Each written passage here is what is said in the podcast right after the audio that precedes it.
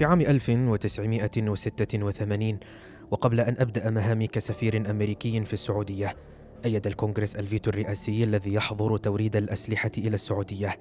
لاحقا أبلغنا السعوديين أن بإمكانهم شراء مقاتلات من طراز اف 15 لكننا لن نسمح إطلاقا بأن يتجاوز عددها الستين تحت أي ظرف. كان السعوديون يرغبون في الحصول على صواريخ جو جو من طراز مافريك وقالوا لنا إن مقاتلات اف 15 تشبه المقاتل القوي والصلب بلباس معركة كامل لكن ينقصه السيف والرمح. لكننا أخبرنا السعوديين بأننا لن نوافق على الصفقة ما دام الكونغرس سيرفضها. أغضب هذا الموقف السعوديين بشكل حقيقي. بحلول عام 88 أبلغ الأمير بندر بن سلطان الحكومة الأمريكية أن السعودية لم تعد ترى الولايات المتحدة شريكا موثوقا يمكن الاعتماد عليه في بيع الأسلحة.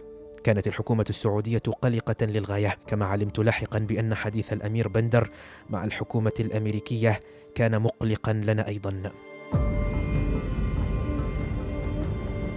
في صيف عام 88 اكتشفت الولايات المتحدة أن الأمير بندر بن سلطان أبرم صفقة دون علم واشنطن مع الصينيين الشيوعيين لشراء أنظمة صواريخ استراتيجية متوسطة المدى تقدر بملايين الدولارات.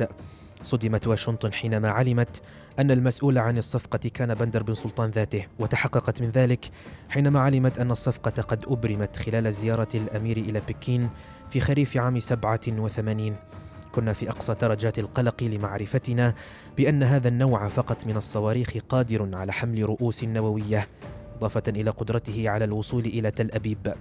بدت إسرائيل قلقة.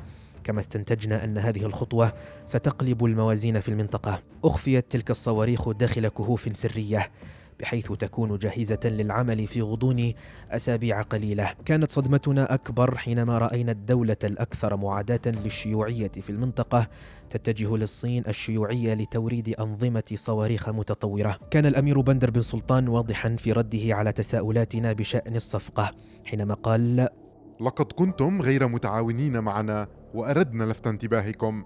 لقد سئمنا من الإجراءات الأمريكية ومعارضة الكونغرس المتكررة لبيع الأسلحة. ما فعلناه بهذه الصفقة يشعرنا بالسرور وأننا نقف على أقدامنا ونواكب السباق التسلحي في المنطقة دون خشية من أحد.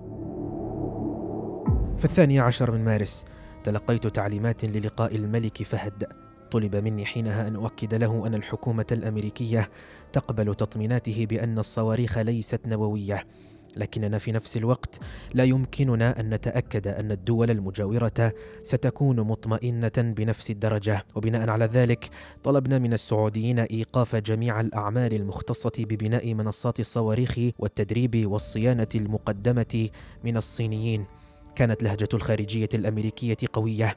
وفي صباح اليوم الخامس عشر اتصلت بالدبلوماسي بيتر بيرلي عبر الخط السري وسألته هل فعلا سنخاطب السعوديين بهذه اللهجة؟ قال لي نعم وستكون تلك سياستنا في هذا الشأن. في اليوم التالي طلبت الإذن للقاء العائلة الملكية وعرضت ملخصا لما سأنوي التحدث عنه. في السابع عشر من مارس أرسلت لي الخارجية الأمريكية رسالة صادمة. فقد أبلغتني أن ما بعثته إلى الديوان الملكي في الخامس عشر من مارس لا يعبر عن السياسة الأمريكية وأن الموقف الأمريكي الذي تسلمه بندر بن سلطان في نفس اليوم كان مخالفا تماما لما أرسلته للملك.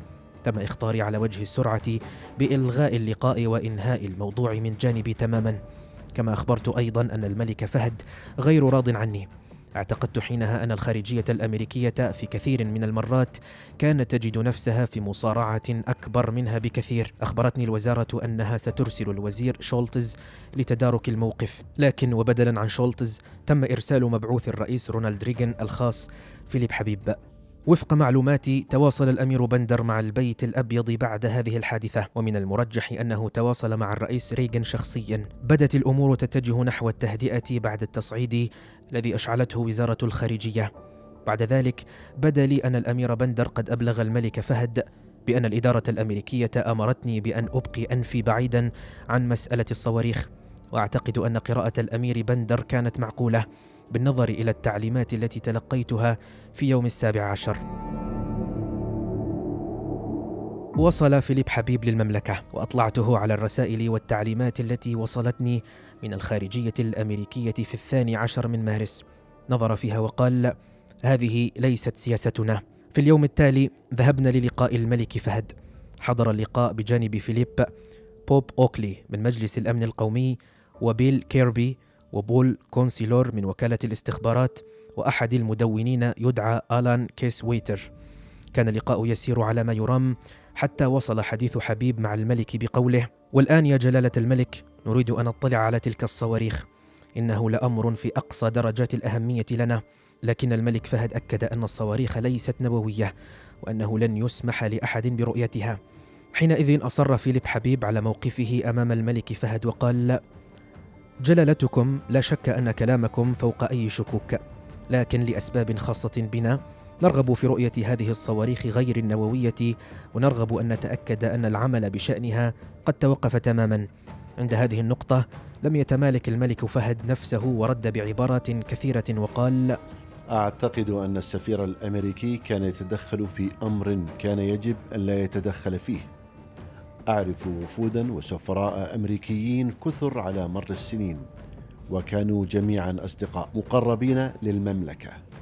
إذا كانت الدماء الإيرانية هي ما يقود السفير الأمريكي فليبقيها داخله. انتهى اللقاء. بعد تلك المقابلة التي سماها المستشار بيل كيربي بالانفجار الملكي تواترت ردود الأفعال الغاضبة إلى السفارة من كل حدب وصوب. بعثت إلى الخارجية الأمريكية رسالة قلت فيها إن موقفي مع الحكومة السعودية بات محرجا. إذا أصبح الملك عدوك فإن دورك قد انتهى.